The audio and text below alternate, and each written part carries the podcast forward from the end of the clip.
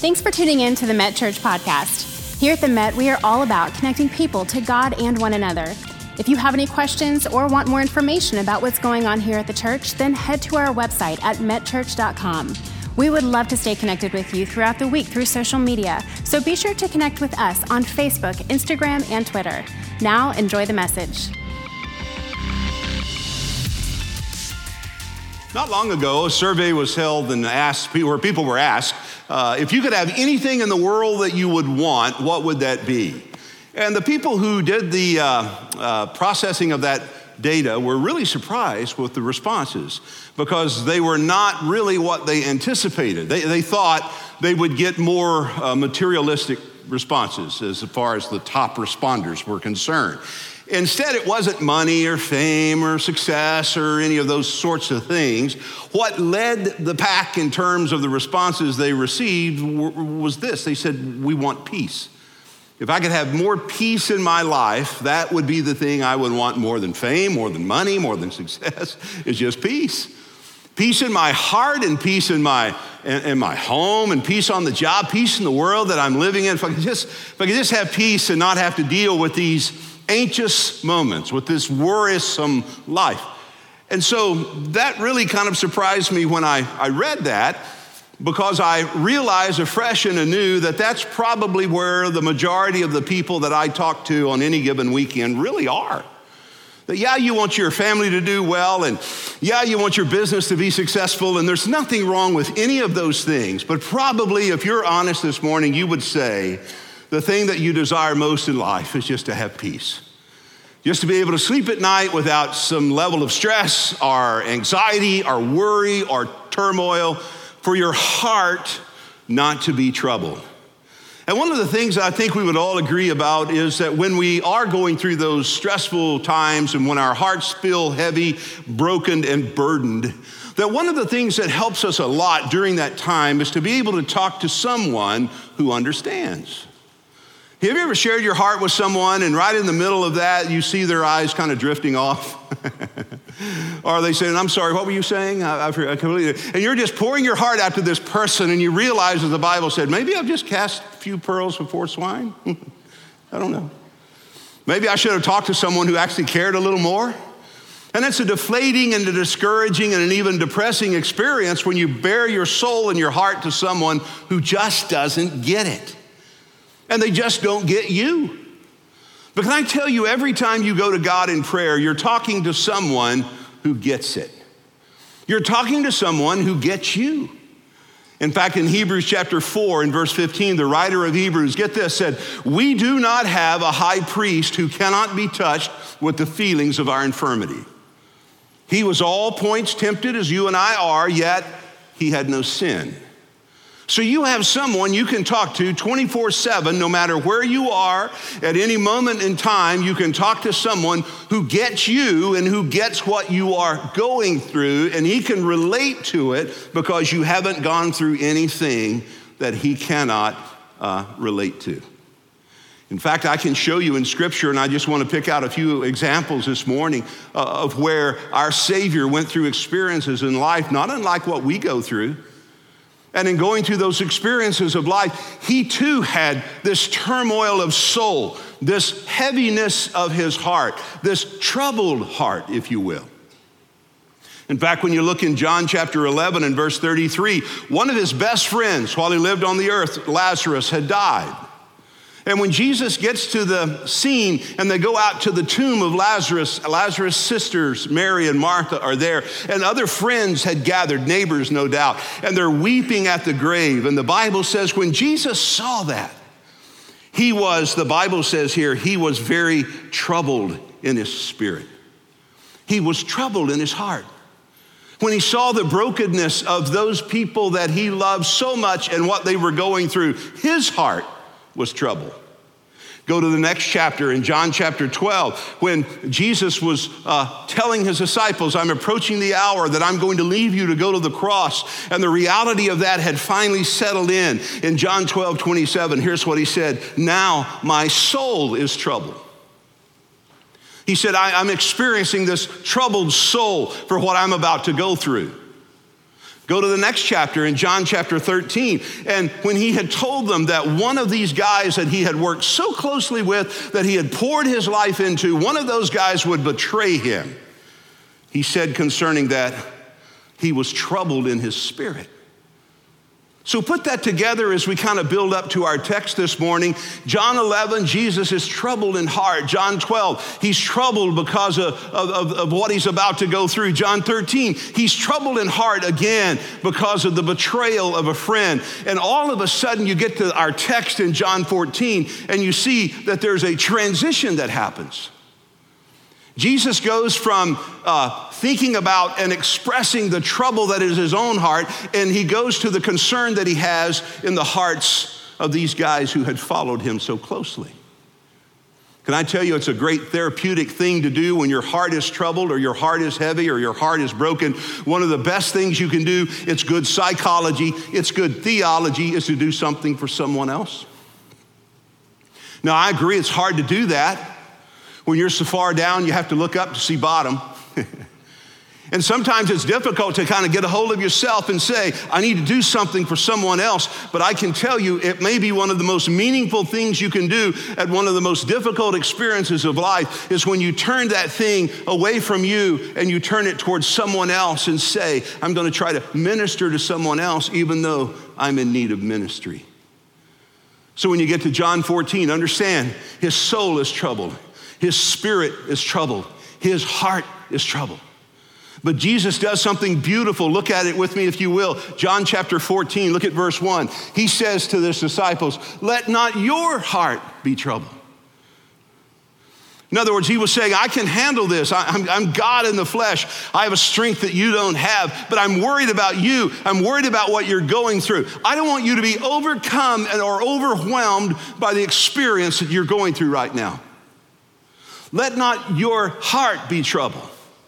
You believe in God, believe also in me. In my Father's house are many mansions or many dwellings. If this were not so, I would have told you. And I love that. He's saying, I know you're emotionally beat down right now. I know you're vulnerable, and I'm the last one that would take advantage of you right now. I know you're looking for hope. I know you're looking for something to hold on to. But if there were no heaven, if there were nothing beyond this veil of tears, if there were nothing to be hopeful for in the future, I would tell you that. Then we just buy into the Epicurean philosophy of let's just eat, drink, and be merry because there ain't nothing after this. He said, so if it were not so, I would have told you, but I'm going to prepare a place for you. And if I go and prepare a place for you, I will come again. And I will receive you to myself, that where I am there, you may be also. And then he underscores it this way, and where I go, you know, and the way you know. I've been talking to you about this thing called heaven. I've been talking to you about this for a long time. And Thomas hadn't connected all the dots. Thomas said, Lord, we don't know where you're going. How do we know the way? And Jesus gave to Thomas a great answer, verse 6. He said, I am the way, the truth, the life. No one comes to the Father except by me. And in this little brief narrative, our Lord gives to his disciples, and I hope to impart to you, a way to deal with a troubled heart. How do you get through what you're going through? How do you deal with this troubled heart? And the first thing I would have you to consider is this: understand the peace that he offers. The peace that he offers. You may be in the middle of a terrible storm. Maybe it's a relational issue. Maybe it's a financial issue. Maybe it's a health issue. Maybe it is something so personal and private, it's hard for you to talk to anyone right now about what you're going through and keep the emotional bubble in the middle. I get that. But I'm just suggesting to you, there is a way. It is possible in the midst of everything you're going through right now to have absolute peace in the midst of that turmoil. Did you know you can have an untroubled heart in the middle of a troubled life? Your life can be troubled. Your life can be difficult. Your life can be hard. But at your core, at your inmost being, you can have an untroubled heart. Isn't it interesting what he said? He said, let not your heart be troubled. He didn't say, let not your life be troubled. Sometimes we think of it that way. Wow, you just connect with your Creator. You know Jesus, you come to church, you give some money, you invite your friends, you serve, you do all these things, you check all the boxes, and you won't have any trouble.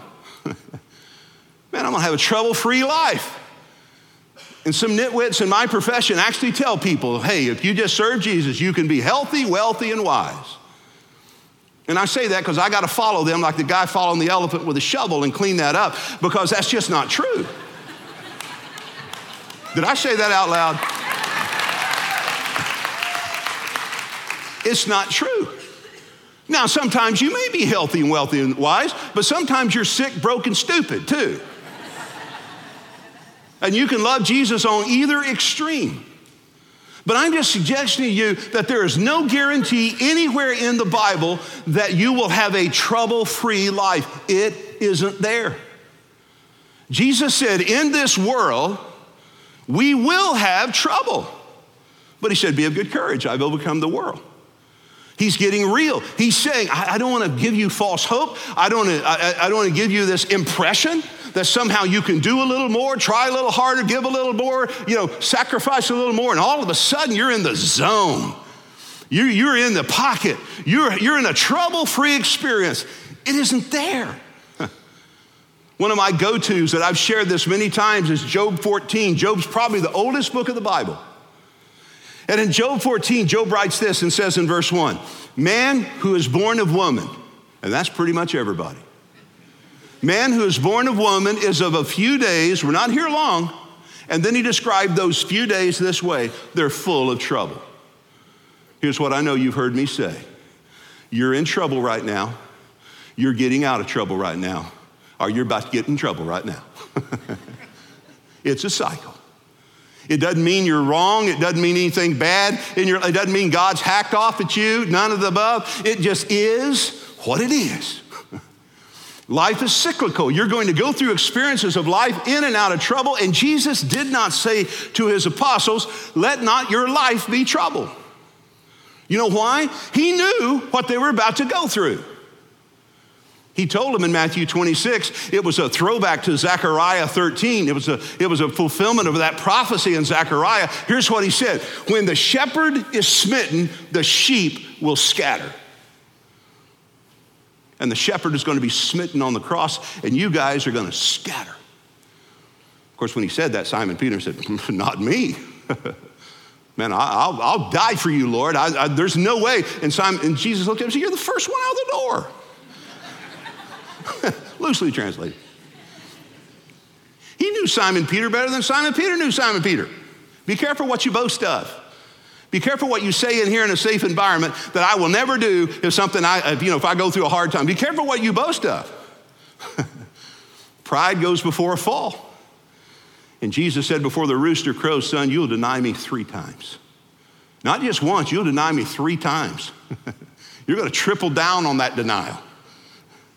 What's my point? My point is Jesus knew as bad as it is right now and as troubled as your hearts and lives are right now, it's going to get worse before it gets better. The light at the end of the tunnel, boys, is another train. He was just keeping it real. He was just saying that you're going to go through some persecution, you're going to have some difficulty, but you're going to be okay. And he says to them, let not your heart be troubled. And the reason that was significant, if your heart is untroubled, then whatever your trouble hits your life, you'll be okay. Think about your life as being in a boat at sea. And even though you go through a storm, as long as the water stays out of the boat, you're good to go. The reason boats sink is not because they're not buoyant, it's because the water that they're on gets inside the boat and the boat loses buoyancy and sinks. What's my point? You can be in the middle of trouble, but when trouble gets in you, you lose your spiritual buoyancy, right? It gets in your heart. I mean, yeah, there's going to be trouble out here, and it may be physical, emotional, spiritual, financial, relational, a lot of stuff. Everybody in the room has a story. I'll pull right up next to you. We'll cry together this morning if you want to do that. I feel sorry for myself sometimes. I look at myself in the mirror sometimes and want to cry. You ever do that to you? You get up here in my lap, you big old thing. I'll give you a... You ever want to do that? Just love on yourself a little bit? I'm saying we're all going through some stuff. And the stuff that we're going through, what we're going through is not nearly as significant as long as we keep what we're going through out here. But the problem is what we're going through gets in here. You lose your buoyancy. And that's what happens in a troubled heart. Now, there's no way you can go through life and not have a troubled heart. It's just you don't want to have a continuous condition called a troubled heart. It'll take joy out of your life. It'll make you bitter. It'll take the peace away from you. It will change who you are. It can even affect you physically. So I'm just suggesting to you, Jesus was looking at these guys knowing, look, I got to do something about your heart. You got a little heart problem here. We got to deal with this. And the heart was so significant because when I say heart, it's the seat of emotion. The heart is the essence of who we are. The heart is more than the muscle that's pumping blood through our chest. When Jesus says, let not your heart be troubled, he's talking about who you are at your core.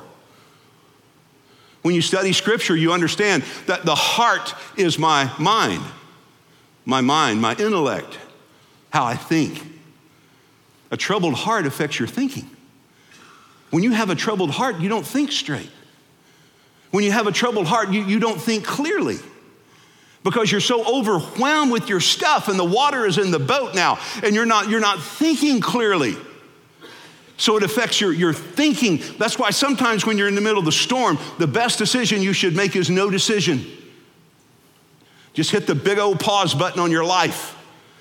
Wait for the clouds to clear. Wait for the sun to break. It will. You shouldn't make any big decisions that affect your life in the middle of a storm. Acts 27, when Paul was on that Alexandrian ship on his way to Rome, imprisoned because he had appealed to Caesar, which was his right as a Roman citizen. And so he was on his way to Rome, and they went into a storm. And you read the narrative, the Bible says that the guy up in the crow's nest who's watching for land sees land, and the Bible says what they do is they throw out anchors and they pray for daylight. Now, if you understood how they navigated storms in that day, you would understand one of the most dangerous things you could try to do is bring the ship to shore in the middle of a storm because the waters are boisterous and you can't see the reefs. You can't see the rocks. And you can be in sight of the shore and lose everything. You can be in chest deep water and lose everything. So what they do is they throw the anchors out, and the anchors were designed to slow the ship down. And then the Bible says they start praying for daylight because they knew that was a temporary fix. So they put the anchors in the water. They're slowing. The anchors are dragging the bottom. And so they're trying to slow the vessel down so they don't break up on the reefs and the rocks. What's the spiritual application of that? When you're going through a storm, throw some anchors out. Tell some people who are pressuring you, no, Scooter. Back off. I'm not giving you a decision right now. You don't like that? Too bad. Deal with it. You can get happy in the same britches you got mad in.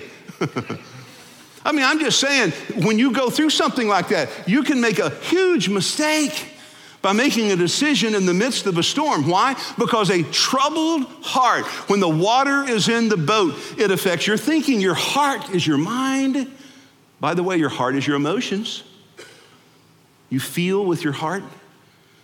You have emotions, and they can just be all over the page. And your emotions can drain life out of you. And when you have unhealthy emotions, it can absolutely take the joy out of your life. Sometimes to deal with those emotions, you need to talk to someone. And talk to someone who has a skill set to help you navigate through what you're thinking and what you're feeling about what you're thinking. I had a psychologist friend one time tell me that if he can get people to tell him what they're thinking about, most of them will not believe what they heard themselves say. They'll say it and say, I don't really believe what I just said. But you know, when they did believe it, they believed it before they said it. Because it was all up in here.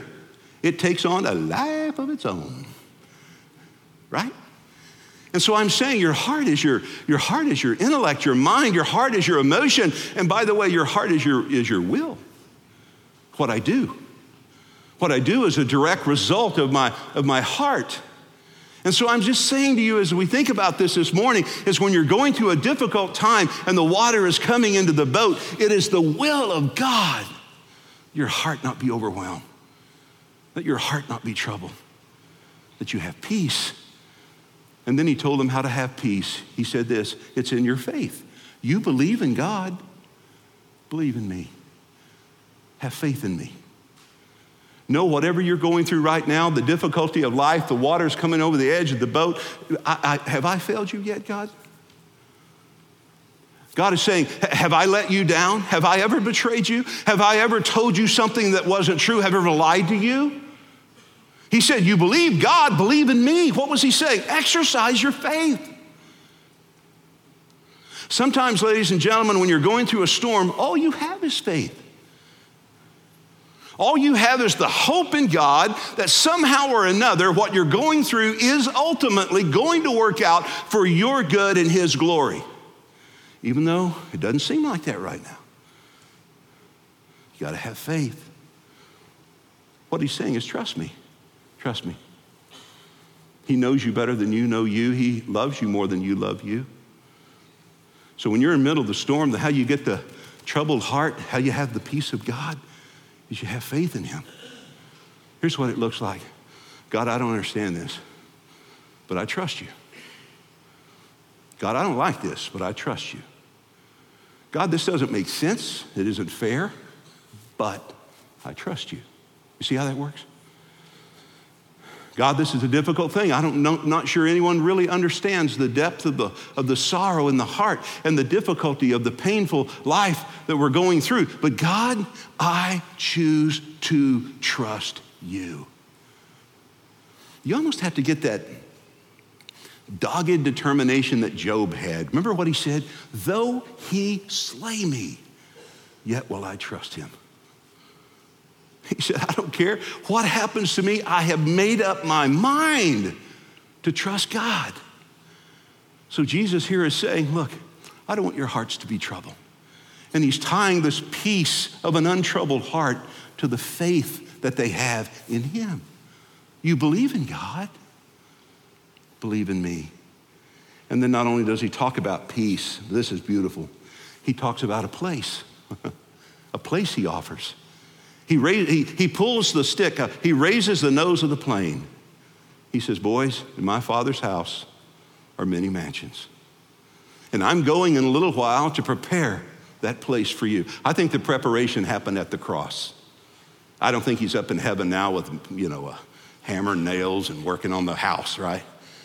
I think that preparation was a reference to the cross. And what he was saying is, I'm about to go to the cross, and through my death and resurrection, I'm prepared. The place will be prepared. Heaven is, by the way, a prepared place for a prepared people. And by the way, it is a place. Isn't that interesting? And he calls it a place a lot like home. I pray you had a good home life. I think most people more did than didn't. But home is probably one of the happiest, safest, most serene places most people have memory of. So Jesus is using that metaphor of home to say, that's what heaven's like. It's like going home. It's warm. You can kick your shoes off. It's comfortable there. Heaven is a place. I believe heaven is a place that's as real as Fort Worth, Texas, because Jesus called it a place. And by the way, the people there are real. The people in heaven are real. We go through this little experience down here on earth called death.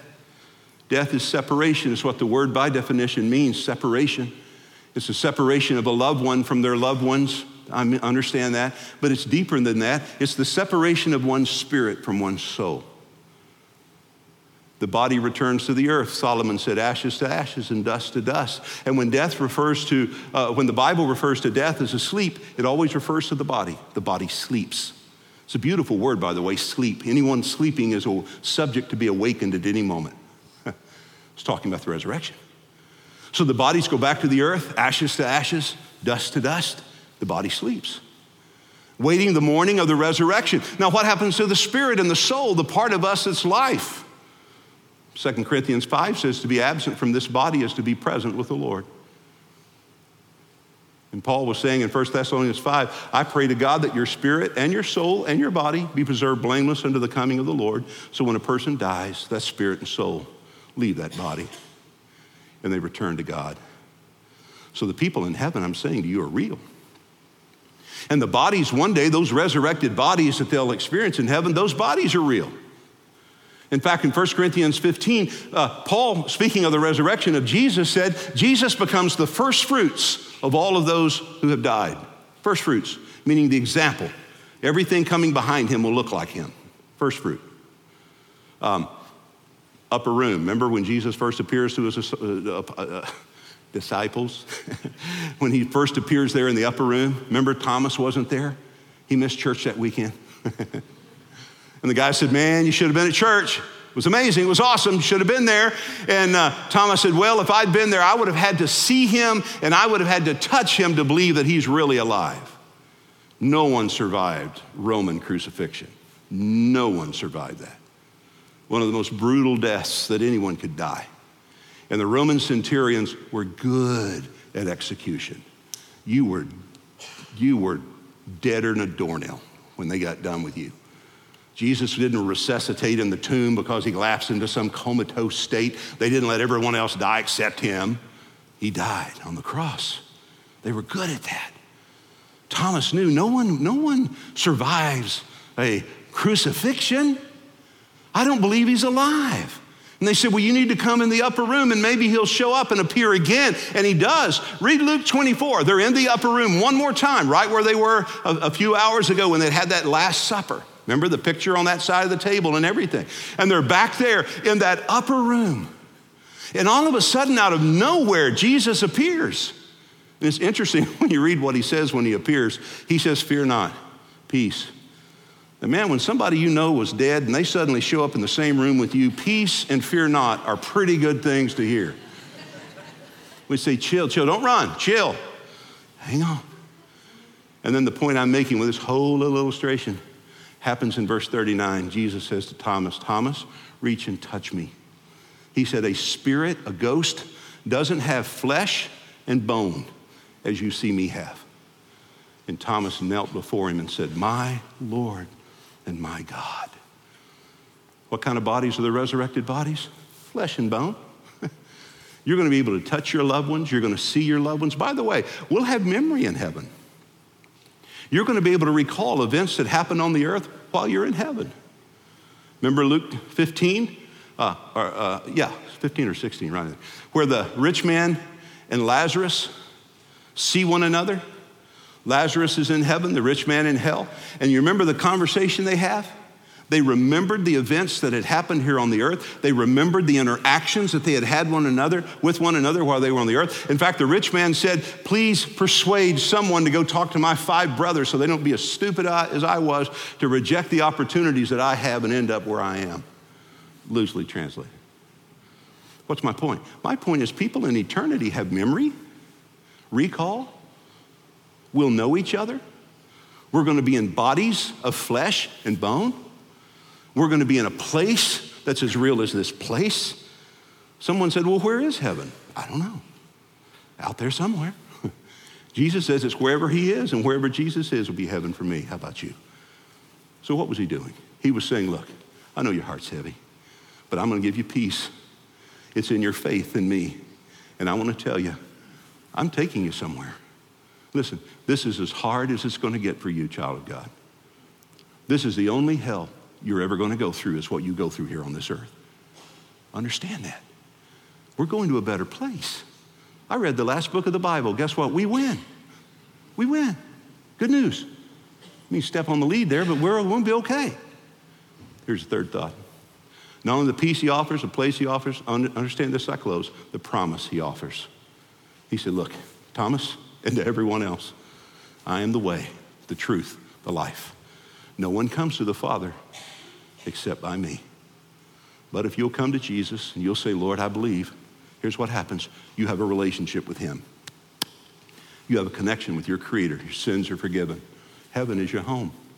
You're as sure for heaven this morning as though you're already there.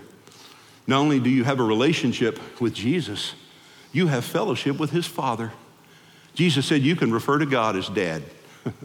You can go to him and you can pray to him and you can ask anything in his name, and his Father will grant it according to his will, according to whether Jesus gets glory or not. So get this promise. When I believe Jesus, I have a relationship with him. I have fellowship with his Father. Get this, thirdly, I have companionship with the Holy Spirit. He said in that same chapter, I'm sending my Holy Spirit. The Holy Spirit is called the Comforter. The Holy Spirit is called the Helper. Now understand, he's not called the Observer. He's called the Helper. He's not coming to go, I do that differently. He's coming to get right in there with you. He's the Helper. The Greek word is Paraclete. It's an interesting word. The word picture, when I describe Paraclete, is one who comes alongside of one. Think about being a little vessel out on a storm-tossed sea. Water's coming over the side.